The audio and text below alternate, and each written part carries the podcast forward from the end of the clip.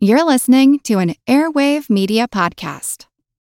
Hello, it is Ryan, and we could all use an extra bright spot in our day, couldn't we? Just to make up for things like sitting in traffic, doing the dishes, counting your steps, you know, all the mundane stuff. That is why I'm such a big fan of Chumba Casino. Chumba Casino has all your favorite social casino style games that you can play for free anytime, anywhere with daily bonuses. That should brighten your day a little. Actually, a lot. So sign up now at chumbacasino.com. That's chumbacasino.com. No purchase necessary. VGW Group. Void were prohibited by law. See terms and conditions. 18 plus. Want to learn how you can make smarter decisions with your money? Well, I've got the podcast for you. I'm Sean Piles, and I host NerdWallet's Smart Money Podcast. Our show features our team of nerds, personal finance experts in credit cards, banking, investing, and more. And they'll help you make the most of your money while cutting through the clutter and misinformation in today's world of personal finance. You'll get clarity on strategies to help you build your wealth, invest wisely, shop for financial products, and plan for major life events. Listen to NerdWallet's Smart Money Podcast wherever you get your podcasts. Recorded in Chicago, Illinois, with your hosts, Ken, Matt, Neil, and Jeff. This is Triviality. The cream of the crop. Hello and welcome to Triviality, the game where a lack of seriousness meets a little bit of knowledge. My name is Jeff, and I will be your host today. Joining me for today's game as scorekeeper is Ken. How's it going, Ken? Pretty good. How are you guys? And uh, our players today are Matt and Neil. How's it going? How's it going, everyone? All right. So today we're actually going to have a uh, one versus one match, and it is going to be Matt and Neil against each other. So you guys, uh, you guys ready for this today? Yep.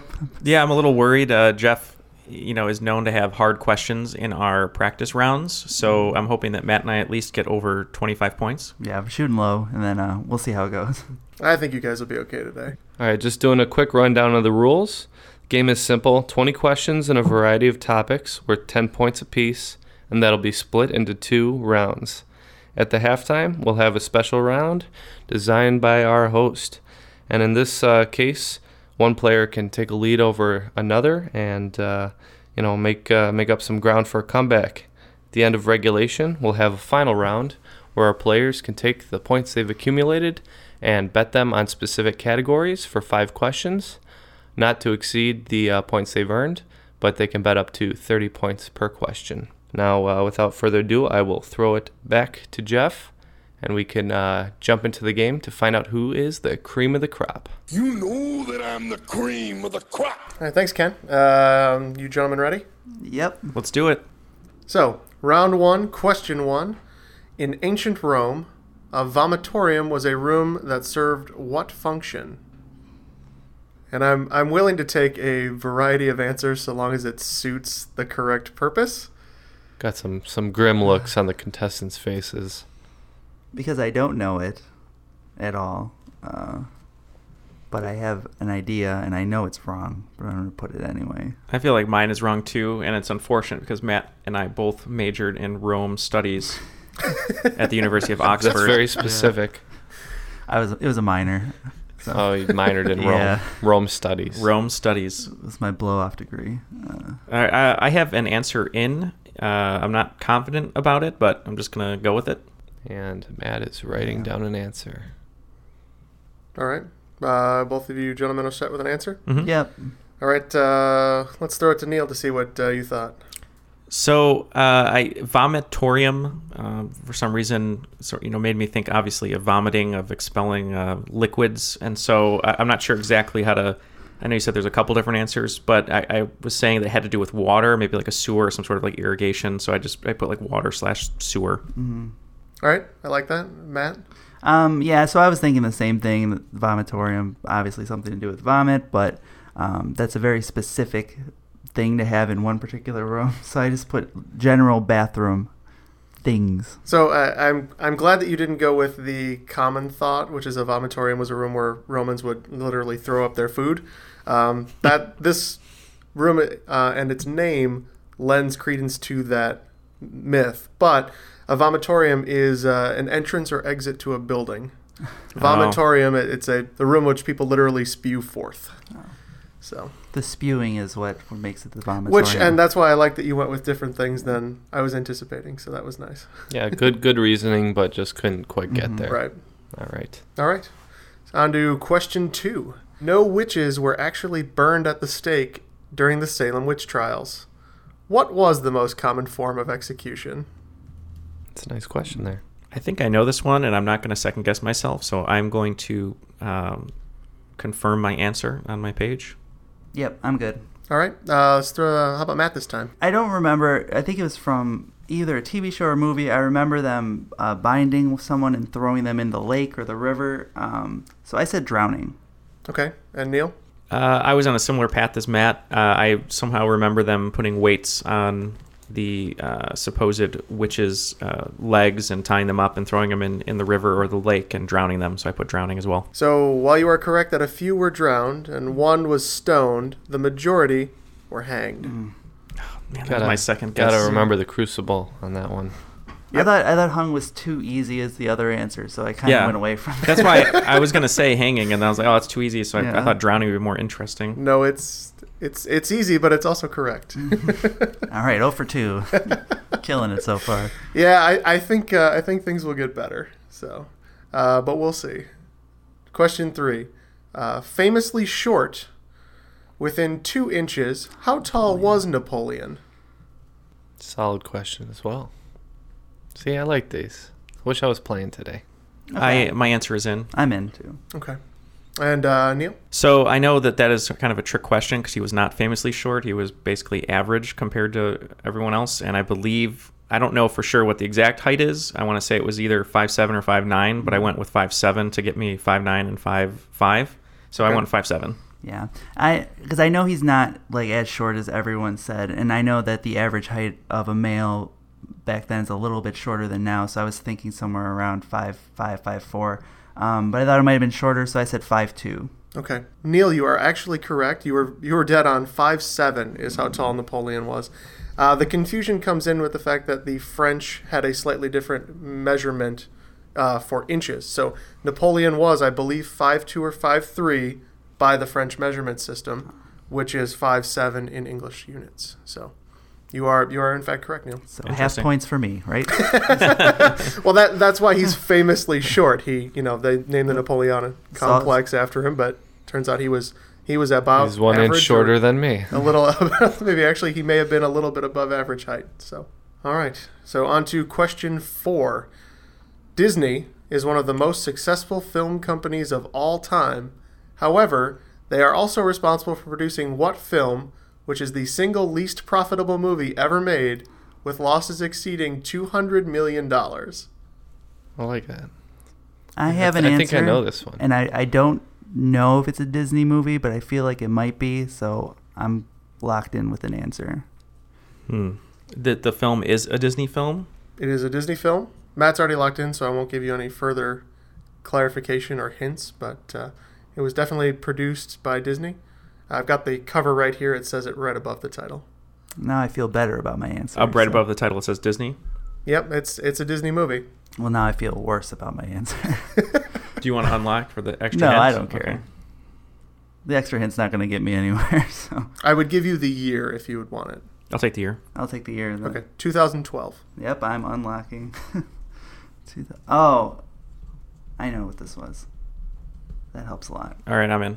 all right uh, matt Um, Seems like like that was the key for these guys. Um, Yeah, because I was thinking I was in the uh, 60s through 80s, going through a bunch of movies, and I was like, "There's no way." I couldn't think of one that was produced by Disney. I knew other ones that were unsuccessful, and then once you said the year, I figured it out. well the the year i was only giving you for clarification so the 200 million dollars is not an adjusted figure it's Mm-hmm. an actual figure that's why i thought i would throw that out there Yeah, because I initially was thinking Waterworld, and then I was trying to fight if it was a Disney movie somehow, if they produced it, or if it was some kind of subsidiary of Disney, because I know that's one of the biggest flops ever and lost a ton of money. Um, but I put uh, John Carter. all right neil I also put John Carter or John Carter of Mars. john carter is in fact the correct answer well done I didn't see it, so I didn't. Nobody did. Yeah, That was obviously. Disney's problem. Yeah, I think that was the problem. All right, on to question five, our listener submitted question. If you have one that you'd like to send us to incorporate into the game, please make sure to send us an email to trivialitypodcast at gmail.com. and in the subject line put question five. We'll choose one for each half. Uh, if you would include the name of the host that you'd like to read it, we'd greatly appreciate it. Today's questions, both of them, come from Ryan in Chicago. Thanks, Ryan. Question five for today. While they did not land on the moon, Apollo 13 astronauts did achieve what feat that stands to this day? So this is something unique just to them. This is something that the three of them accomplished that no other astronauts have. I'm thinking of the movie, and I'm getting. Yeah, Neil's got to think of the movie. I do. Yeah. All I could think of was the movie. Well, I'm confusing it now with several other movies where they did certain things in space. Mission to Mars. Red Planet. There, there may be other things that they've done, but I'm looking for one specific, unique superlative, one thing that they've done that no one has yet surpassed. I have an idea. It just sounds so dumb because it's reminding me of all these other movies, and everyone does it now. In every space movie, it seems to be a plot point, but it just doesn't seem correct. I haven't seen that movie in a long time either. Got some writing. Uh, My answer is going to sound so Got some stupid. writing happening. yeah, mine's gonna sound stupid too, so don't worry. No, that's not right. Well, Matt seems to be set. Neil's thinking it Yeah. over. So I'll just I'll I'll just say out loud what I'm thinking. So first I was thinking it had to do with like making a safe landing in the ocean, but if I'm correct, I think the escape pod of um, John Glenn, not that I mean, he didn't go to the moon or anything, but that he landed in the water. But then I kept the only word that keeps coming in my head and it makes me feel like an idiot is that they s- they did a slingshot around the moon to gain momentum to get back to Earth because they didn't have enough thrust and they used uh, the gravitational pull of the moon. So uh, I'm gonna, g- yeah, that's I'm gonna that's what I'm gonna go with is that they used the moon to uh, to get back to Earth. Okay. Alright, So I, had, I actually had a similar thought. Was I remember that from the movie that they had to go around the moon and use the gravitational force to slingshot? So I said that they were the only one to actually completely orbit the moon. Okay. So the uh, the answer that I was looking for is that Apollo 13 astronauts, because of all of the time they spent in space, were actually the human beings to travel the farthest from Earth. No one has ever been farther from Earth than Apollo 13's astronauts. Interesting. We weren't close. Well, that's- I mean, I think it was okay. Yeah. Well, I believe other astronauts have orbited the moon because they were orbiting the moon. Like uh, so, Yeah. Apollo 11, they orbited the moon while waiting for them on the moon. So you- you'd have to be in orbit. What was or that you- guy's name? Alan Shepard.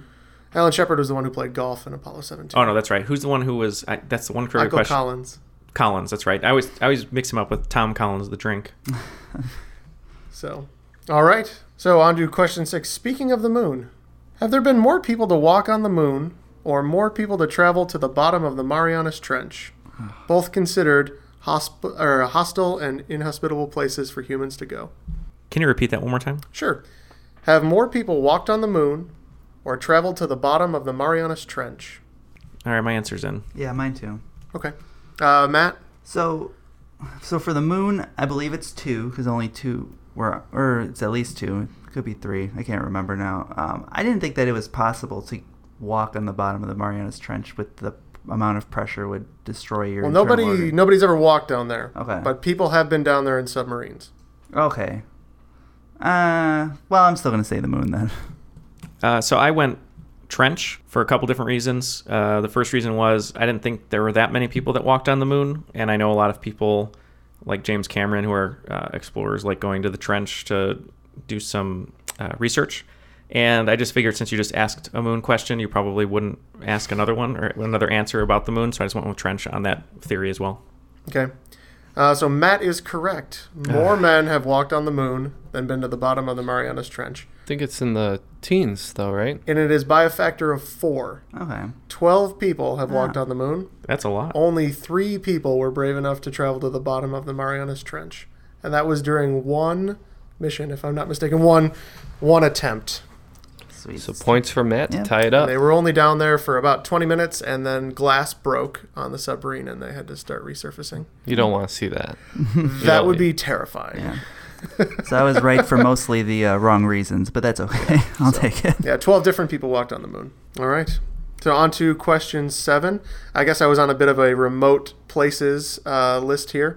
So, question seven The island of Tristan da Cunha is the most remote inhabited place on Earth. Less than 100 people, if I'm not mistaken, live there. What continent is it nearest? Can you spell it?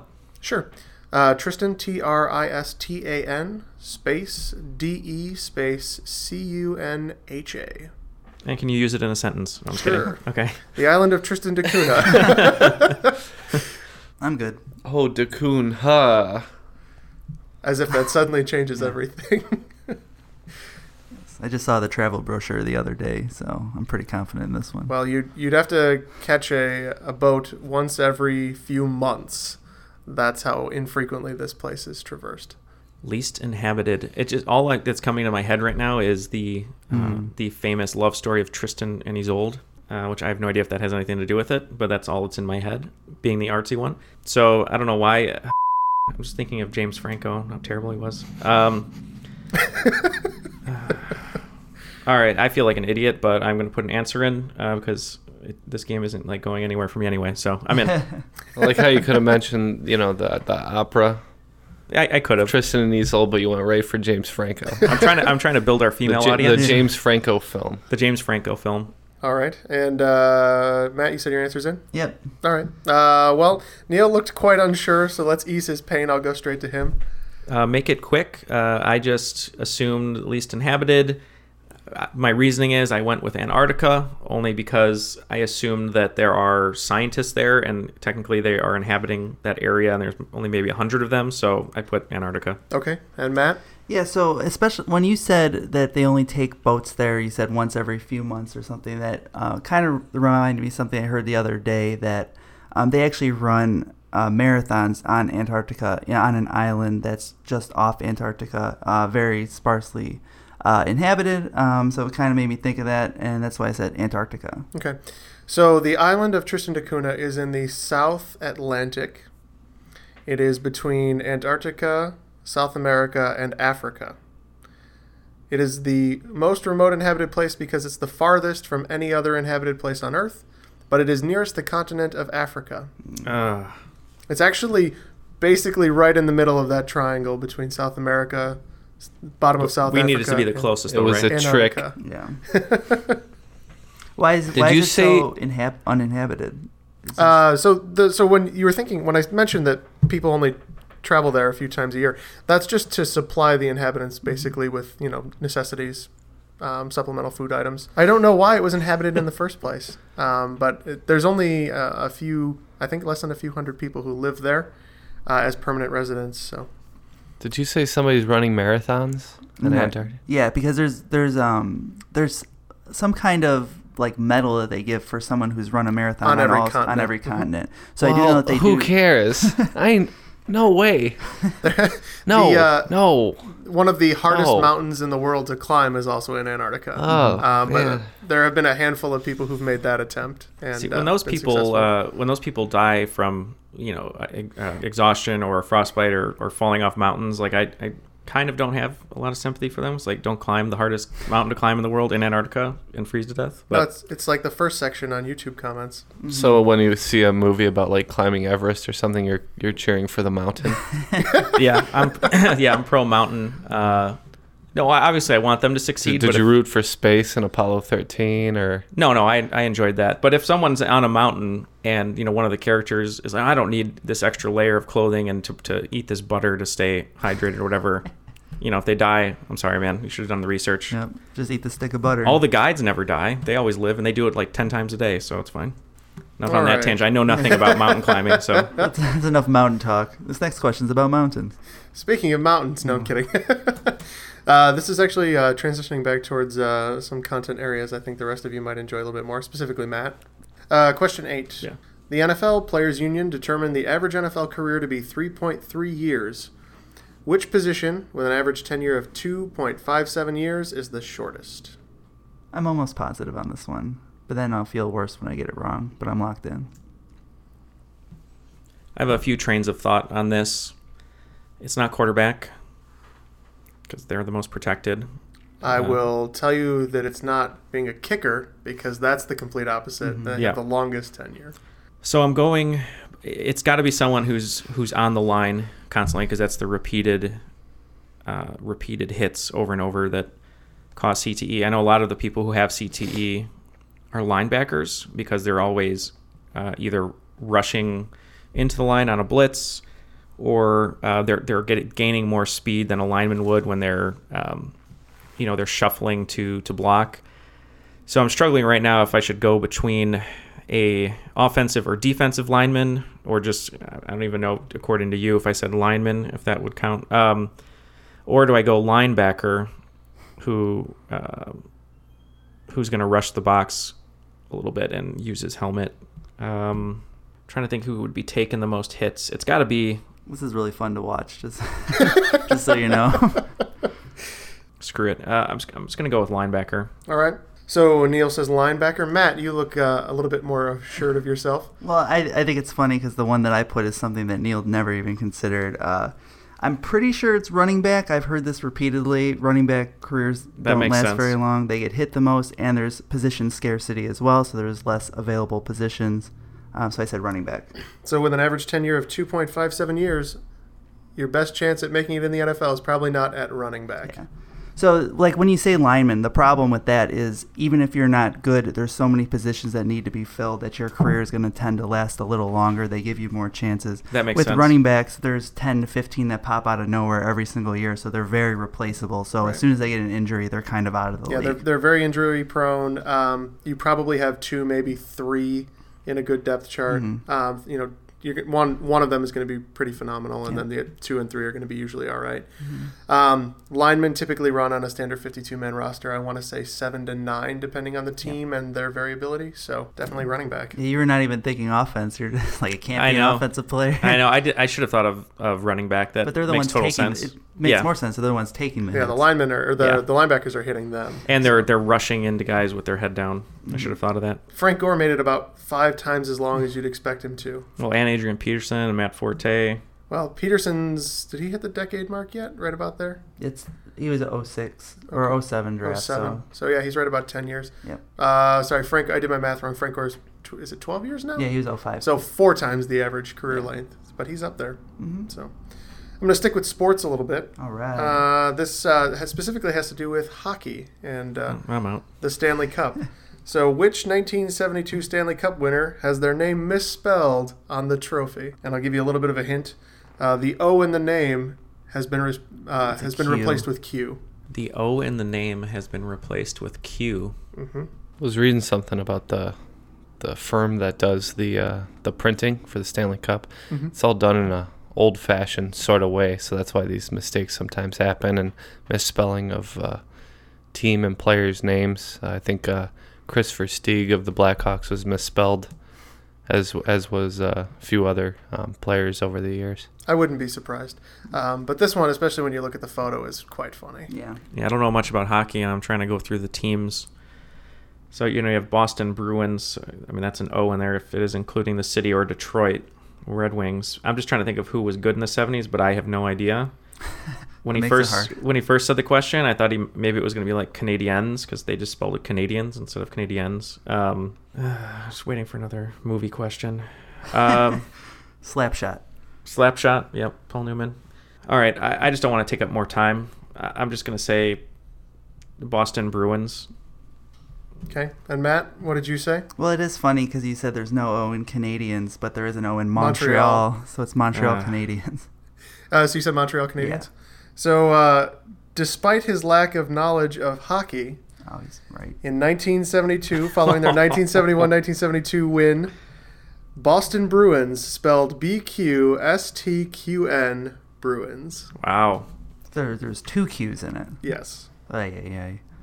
that was didn't- that was the trick. I didn't want to give away two by saying Two. I just said O was replaced with Q. wow, that is a, a stroke of luck. So, question 10, last question of round one. Uh, another sports question. I guess I was on another bit of a kick here. Uh, which city, which U.S. city, is the only one to boast winning three major sports championships in the same year? Well done. Three major sports championships in one year. Correct, and this is out of the four major sports. So, um, basketball, hockey, football, and Best ball. to Your- be fair, I guess if the fifth one I was thinking was the MLS, that wasn't around the, that long, so probably not uh, not very likely that that would have been one of the sports I was talking about. What do you What are you thinking here, Matt? You're the sports guy, Well, so, so that MLS thing kind of threw me off a little bit. I don't listen to him. I know, but now I'm think there's there's one that It I'm doesn't thinking of. count as a. You what- say the four major sports. Right. You MLS say- is so not is part it, of within one calendar year or within from one just any particular year because that kind of changes Uh, within one calendar year, within a 12 month period, essentially. You didn't say a year, correct? I, I did ask for the uh, I did not I did not ask for the year, but I, I'll give it to you at the answer. But I did not ask for the year. I just wanted to know the city. So I don't know if if you stayed on your sports kick like you said, and it's another Boston one because I was trying to think if the Red Sox won in like 03, something around that area, and that's when the Patriots also won. And I'm just trying to think if it's two out of three, could the Boston Bruins have won? Because I know they've they've won like once or twice in between the Blackhawks' reign. So I'm there with Boston. Uh, I'm also kind of thinking of New York more recently with the Yankees and the Giants, but I feel like the Giants won much later than the Yankees did, like the last time the Yankees won.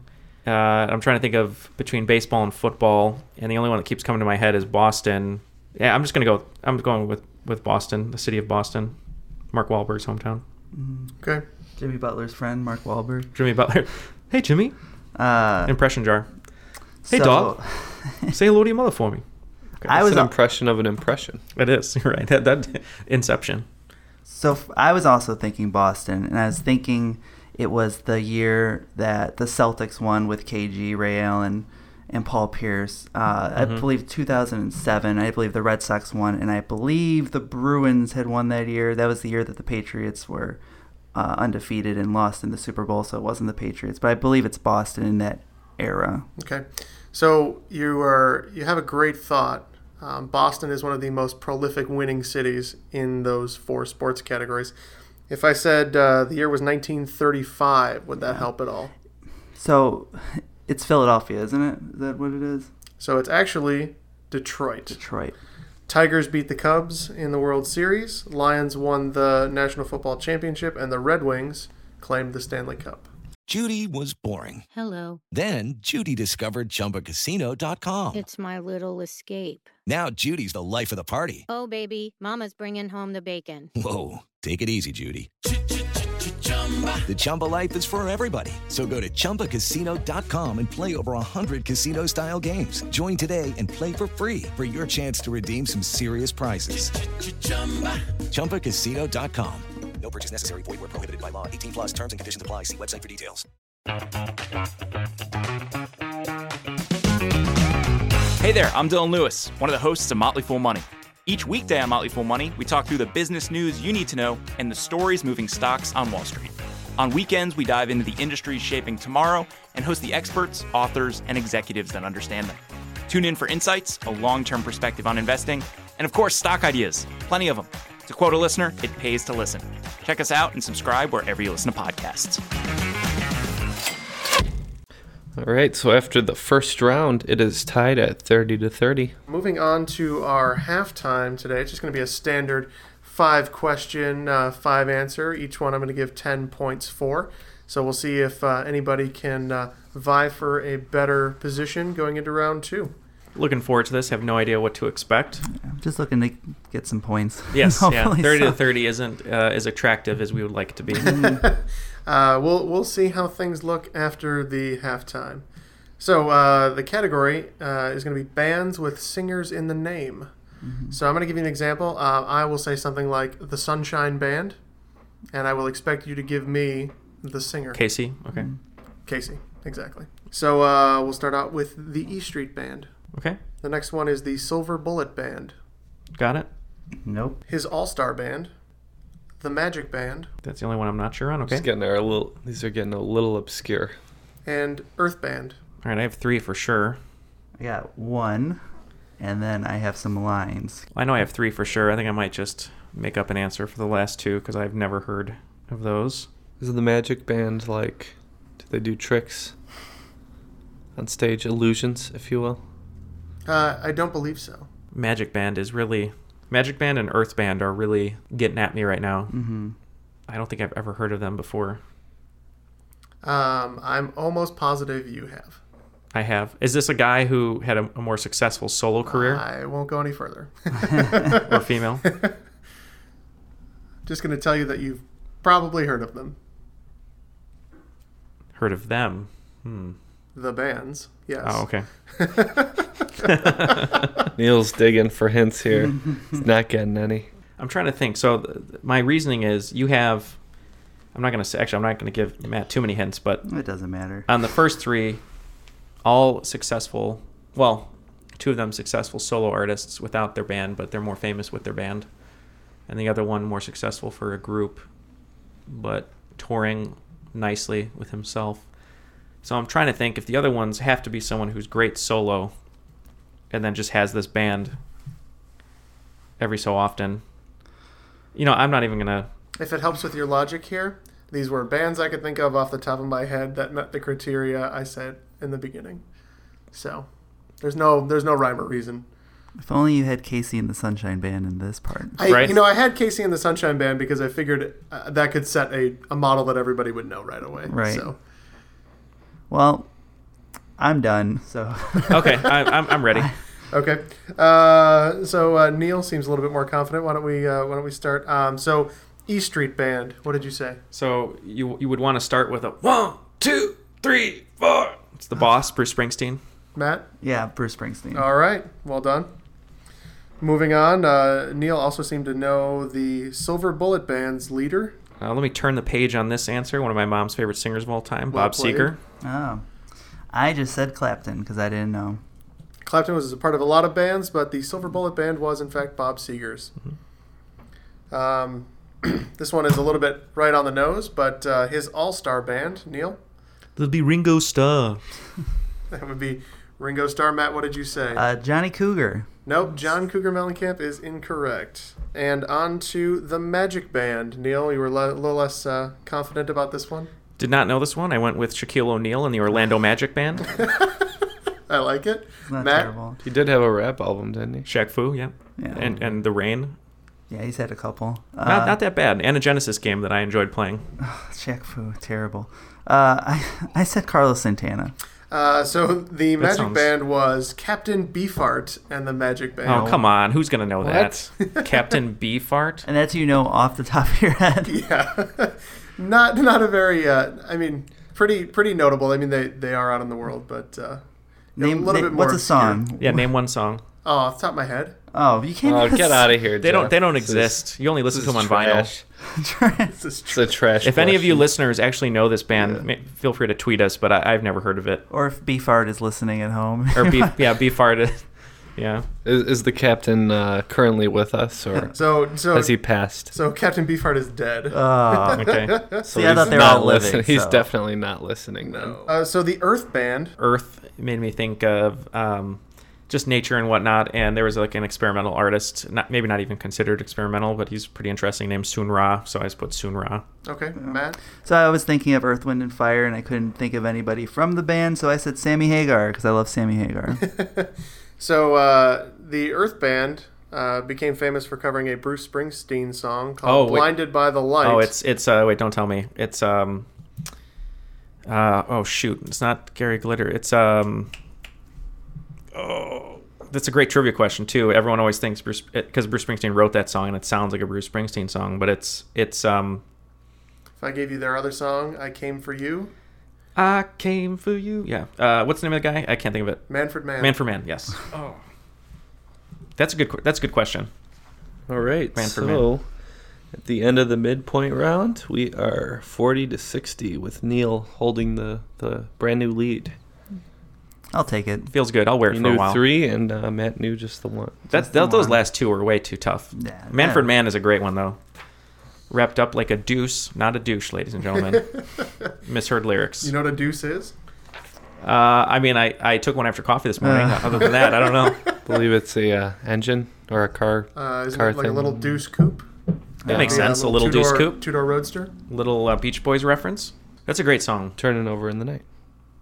That's right. Ah, Ken with the little detail there. Well, well played. So, uh, all right, uh, starting round two.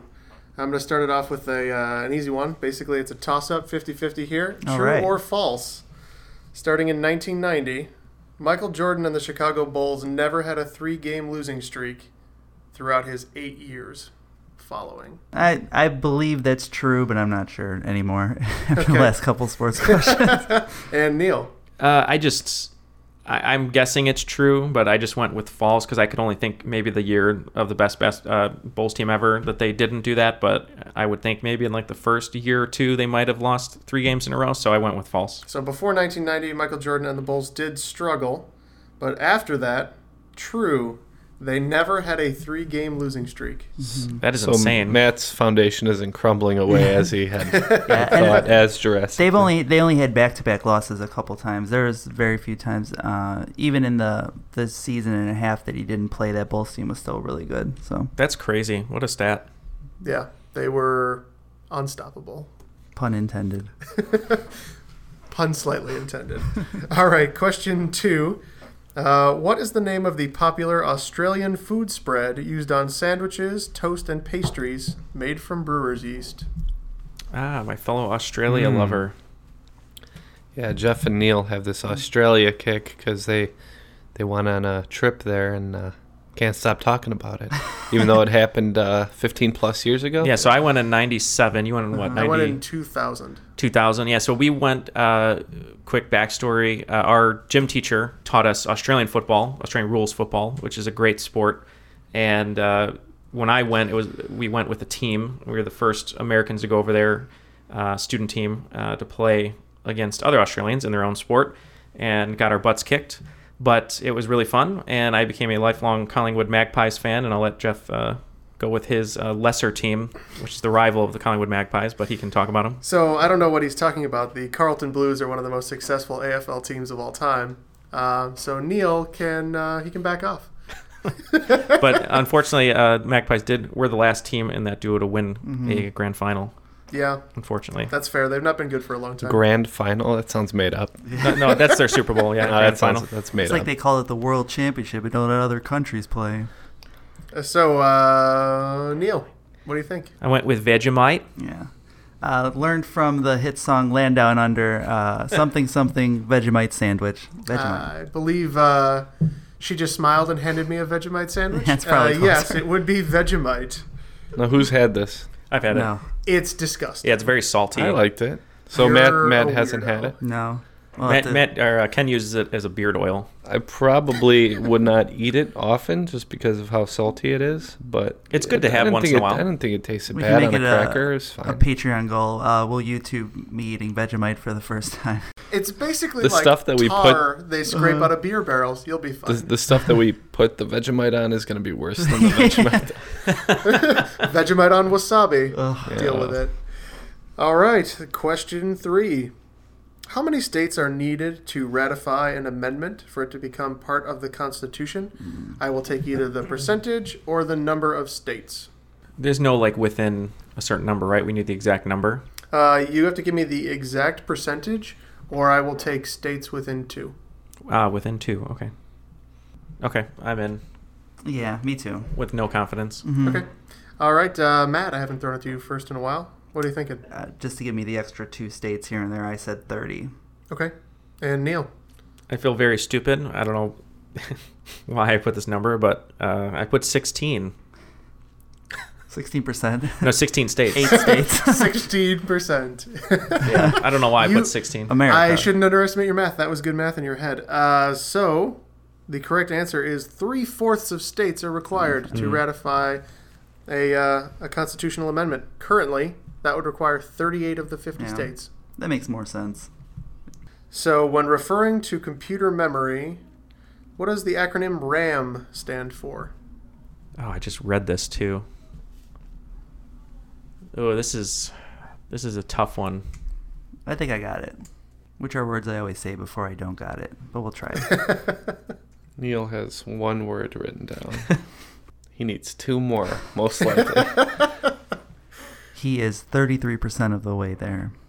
He's staring at the words, hoping a third one just melts out of the page. Isn't your brother an IT guy? He is, yeah, and I can't Shame. Would you like to phone a shame. friend? I should phone a friend. Yeah.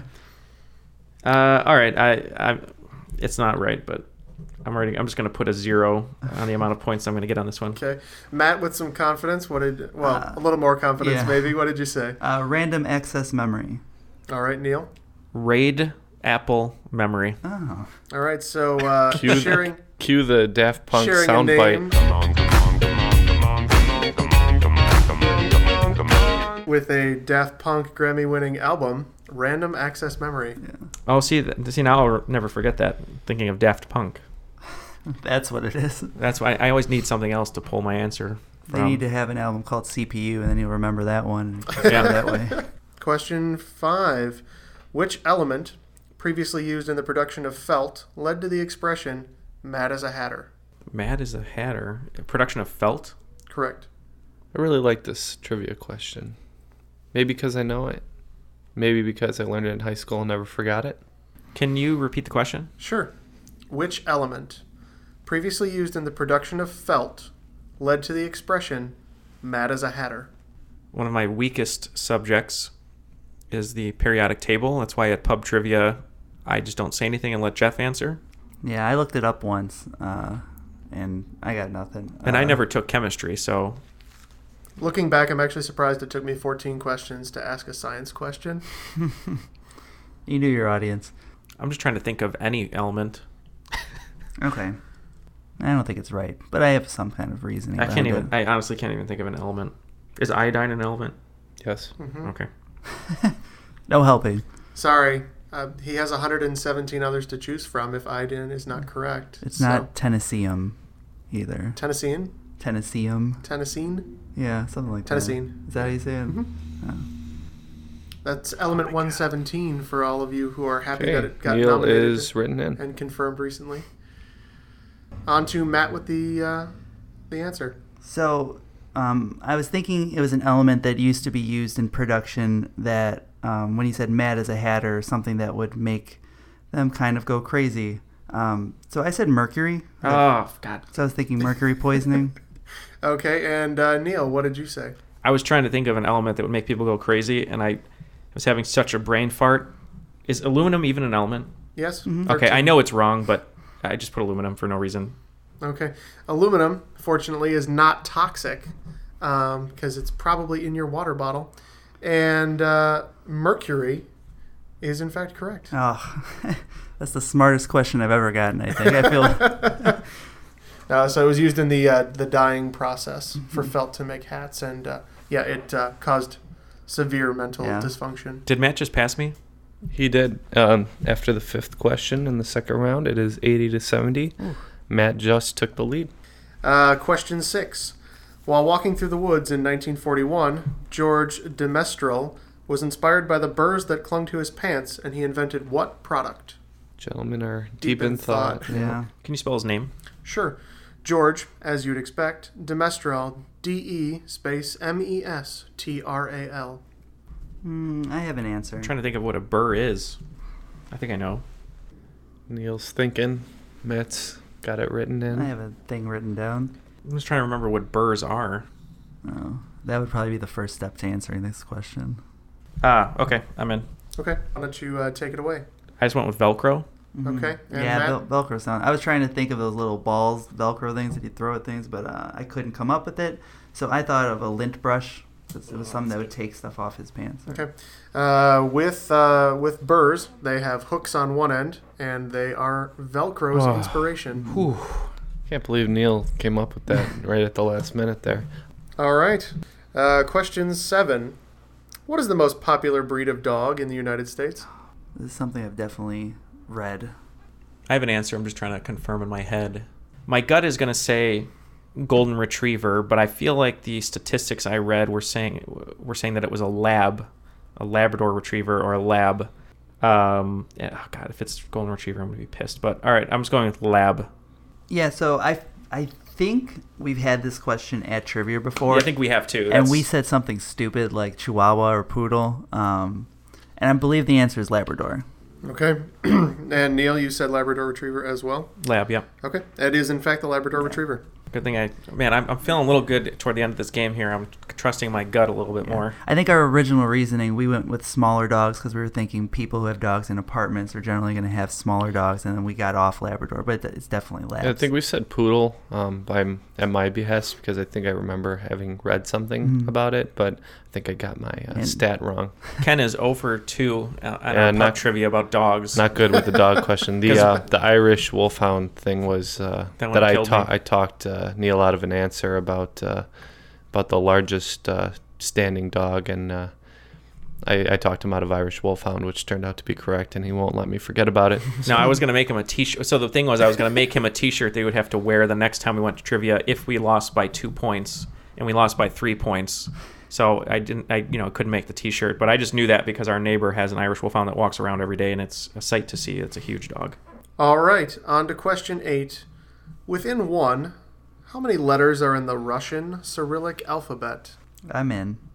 I Matt wrote quickly. I, don't know. I if thought it's- Neil was going to start writing the alphabet for a second. so, Got a little, uh, got a little weird there. Yeah. Uh, all right. Well, Matt was in first. Let's uh, let's turn to Matt. um, I have no idea. I said 18. Neil. Uh, I I just went. I just figured maybe they have a few more letters than than us, so I just put 29 to give me 30 and 20, uh, 28. So they do have a few more letters. So I'm uh, wrong. not as the same as the standard Cyrillic alphabet, but I would have accepted anywhere between 32 and 34 because the answer is 33. Well, at least my reasoning was right. Question 9 of round 2. What is the youngest movie on AFI's 2007 revised 100 Greatest American Movies of All Time? And youngest, most recent would also be a, a way to phrase What that. was the year? So in 2007, AFI revised their 100 greatest American movies of all time. At that time, uh, there was a very uh, young film on there. What was the film? All right. You know, I- they're notorious for, you know, things like Citizen Kane and, and going back quite a ways. But Yeah. one of them was very recent, You I'll mean, let- you I'll- mean I'm- as of ten years ago? as of 10 years ago. Yeah. I'm locked in, and I'll let Neil struggle with to his be thoughts. fair, if you look at AFI's list, it's still relatively recent. Yeah, I mean, On the Waterfront wasn't exactly yesterday. they don't they don't change change their movies a lot. Let's see. No. Shawshank would be 94. Titanic would be 97. Almost Famous if they included that. oh, I think 01. that year. Is almost famous in the uh, AFI wheelhouse. I doubt it. I'm just trying to think of like films that could be. I do like it, but Yeah. that doesn't seem like something they'd put Yeah. on the list. When was Borat released? Does anyone know? 2006. oh, so it's it's it's eligible. So is that- So 2000 2005? change your Probably mind. 2005. Do you have the year? You don't have to give it to me. I was just curious if you know the year of the film. Um, so once your answers are locked in, I'll give you the year of the film. Okay. Well, I know that they're going to include Titanic, so it's got to be post 97 or at least post 94 because Shawshank is one of the best movies of all time. Uh, and they probably included Forrest Gump for that matter. So we know it's past it's post 94. I'm also guessing it's post 97. I'm thinking it's somewhere between 2000 and 2007. There's only one film that's coming in my head right now, but I, I believe I'm thinking of the British list of 100 greatest films, uh, which I'm currently rolling through right now, which is str- screwing me up because I just recently read the British list, not the AFI list. I don't like it, and I think it's in the British list, but I'm I'm in. okay. No. Matt, you're also in? Yep. All right. So I'm going to ruin it a little bit for you here, and I'm going to tell you that the year was 2001. All right. So, Matt, what was your answer? So my answer for almost all of these is The Departed. So I said The Departed. Okay. And Neil.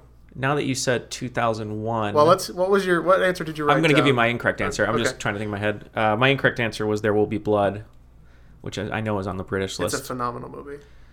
Uh, 2001. I think that was a little after 2007, though. Yeah, I think it might have been 09. Maybe 08? It came out when I was in college. I graduated 2006, but it was later when I was in college for sure.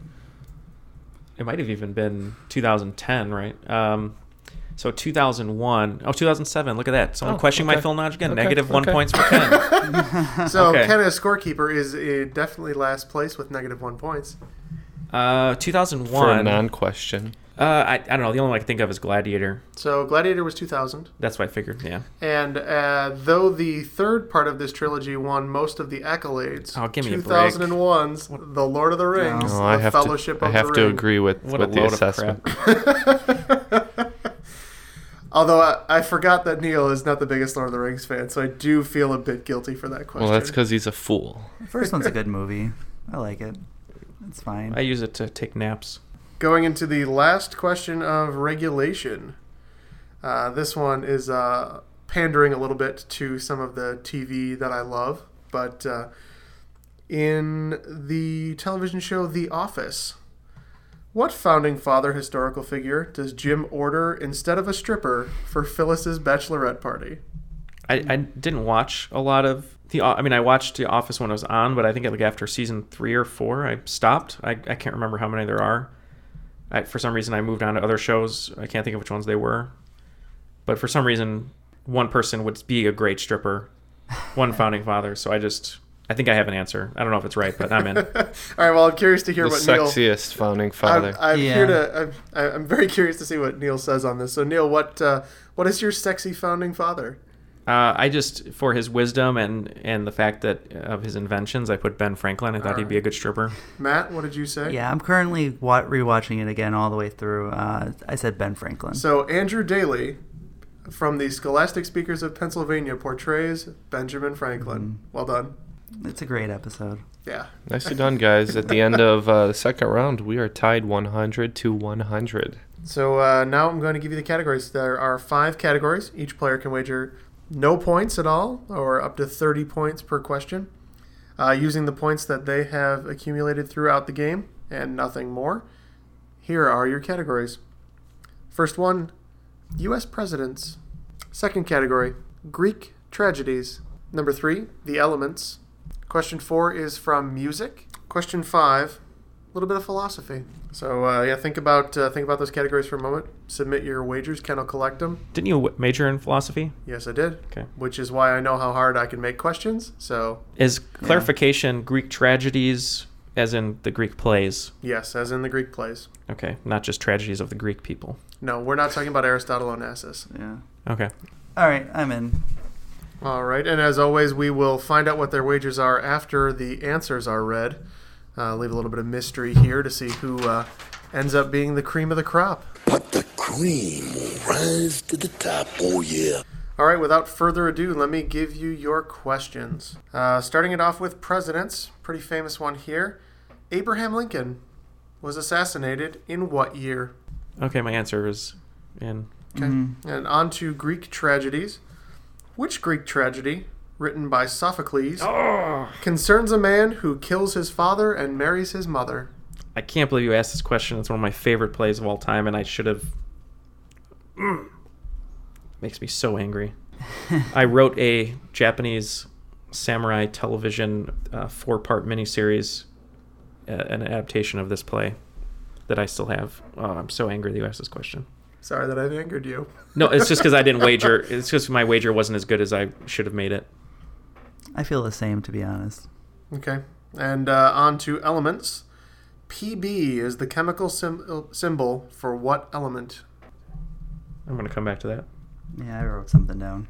Okay. In music, this one uh, concerns uh, AKA Vincent Fernier is better known by Ah, that what doesn't- stage name? Vincent Fernier. Can you spell that last name? Sure, F U R N I E R.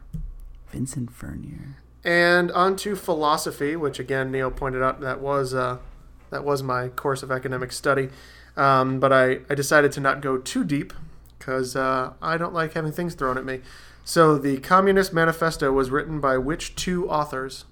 Two authors. I thought one would be too easy. Wow. And I will take just last names if that's all you have.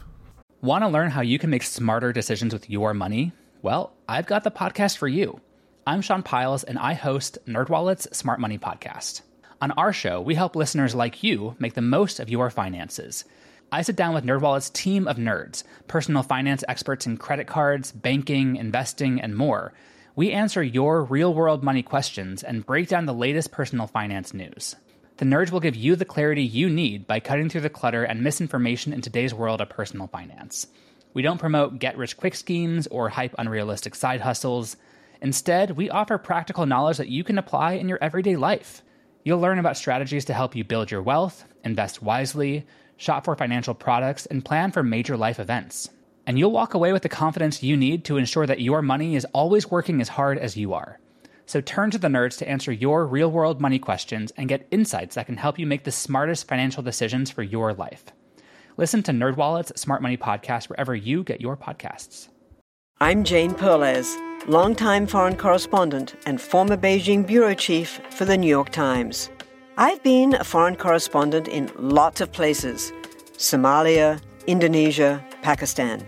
But nowhere as important to the world as China. I mean, China is not dropping anti democratic paratroopers into Montana. But of course, we did see things like the weather balloon slash spy balloon riveting the whole country for a week. This is Face Off, an eight part series in which we'll take you behind the scenes to key moments in the tumultuous US China relationship. We'll speak with a diplomat, a spy, a tech reporter, a US admiral, even Yo Yo Ma. Plus, my pal and noted China historian Rana Mitter joins the conversation. We'll look at what's driving the two nations apart and explore whether anything can help bring them back together. Face Off launches April 9th. All right, so going back, the first question of the final. Uh, just as a refresher, Abraham Lincoln was assassinated in what year? Ken, what were the wagers on this? Uh, Matt had wagered 20, and Neil uh, passed on this one, wagered zero. All right, so uh, Matt, you uh, you put your cards on the table. Yep. What was your answer? Uh, 1867. Okay, and Neil, nothing nothing here for you to gain. But what did you put? I put 1865. All right, so Neil, you should have uh, you should have bet a bit more. 1865 was in fact the correct year. I had 1865 and I crossed it off and put 1867. And I don't know why. Okay, on to Greek tragedies. Uh, what did we have for wagers, Ken? Uh, Matt was taking a pass on this one and put zero, and Neil also put zero. So uh, this question of is of no consequence. All right. Uh, despite the fact that it's of no consequence, uh, Neil seemed quite upset that I asked and he didn't wager. So uh, Neil, why don't we uh, why don't we see what you answered? I should have bet everything. It was Oedipus the King. I also said Oedipus. All right. Yes, Oedipus the King is correct. This is I'll gonna- take Oedipus. Uh, Oedipus Rex. That's fine. All right. So uh, scores don't change from that one, but on to elements. PB is the chemical symbol for what element, and what were the wagers? Uh, Matt had 10 on this one, and Neil again took a pass. All right. So uh, Matt, what was your answer? I said plutonium. Okay, Neil, did you have a guess on this one? I put peanut butter. Uh, PB is the chemical symbol for something starting with the. Uh, so the Latin was the word plubnum. It's where we get plumbing from. The uh, Romans used to make their pipes and aqueducts out of this. It's also why Copper? they got No. seriously poisoned. It is Lead? lead. Lead. Mm-hmm. It's very soft and malleable, so it was easy for them to make pipes and uh, make good seals for the aqueducts. All right. so music. We had uh, 20 for Matt on this one, and 10 for Neil. Okay, Vincent Fernier is better known by what stage name? Matt. I said Bruno Mars. Okay. Uh, I I didn't know. Uh, I was just trying to think of people who didn't have a normal name, and it wasn't ringing a bell. I know some people's real names, so I just put Iggy Pop. So uh, I feel like I'm not being a nice guy any longer. Uh, that would be Alice Cooper. Yeah. Hmm. No more Mr. Nice Guy. Yikes. A lot, a lot of other great songs too, but Yeah, we're Al- taking a taking some serious hits in this in this last round. I, I didn't intend it that Neil way. Neil was wise by uh, by throwing in the towel. Yeah, it seems to be that I just way. I should have really bet a lot on it. it doesn't matter. It's okay. Let me tell you, it does not matter. This is unfortunate because I thought all of these were super easy. all right, so uh, philosophy. What were the wagers? Uh, Matt had ten, and Neil again bet zero. All right, so Matt, are we adding to the pain here? Yep. Who did you put? So Karl Marx and his brother John Marx, who I, just- I don't know the other one.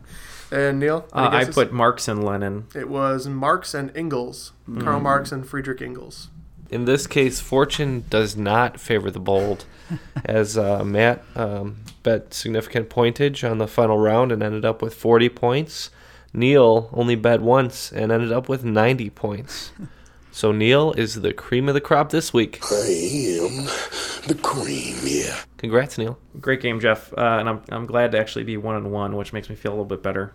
And it's one on one, and I stayed away from your favorite uh, topic of movies, so you should feel good about that. And you got the one wrong. I did. Yeah. you picked the yeah the one. There's yeah. there's the John Carter question too. That was the That's movies true. question as Yeah. well. So All right, congratulations, Neil. Game well played. Uh, thanks again, Ken, for sitting this one out and being our scorekeeper. my pleasure. Uh, so and uh, and thanks to Matt. I know it didn't quite go the way you wanted it to today, but we appreciate you being here. Uh, if you'd like to play along with us, uh, make sure to check out our Facebook page, download our official Triviality score sheet, uh, so you can keep uh, good track at home. Ken, how can people get in touch with us? Uh, you can find us on Twitter using the handle at TrivialityPod. Uh, if you'd like to reach out to us by email, make sure to send uh, messages to trivialitypodcast at gmail.com. And for question five submissions, just be sure to put that in the subject line, and we'd love to hear from you guys. All right, of course, other than uh, spreading the word, best way you can support the show, uh, please rate, review, and subscribe uh, to Triviality on your favorite podcast app. Until the next game, on behalf of Ken, Neil, Matt, and myself, again, uh, my name is Jeff, and that was Triviality.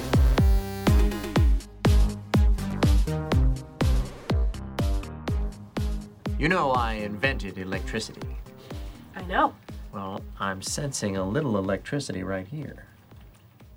Didn't Ben Franklin have syphilis? Yes? But I don't.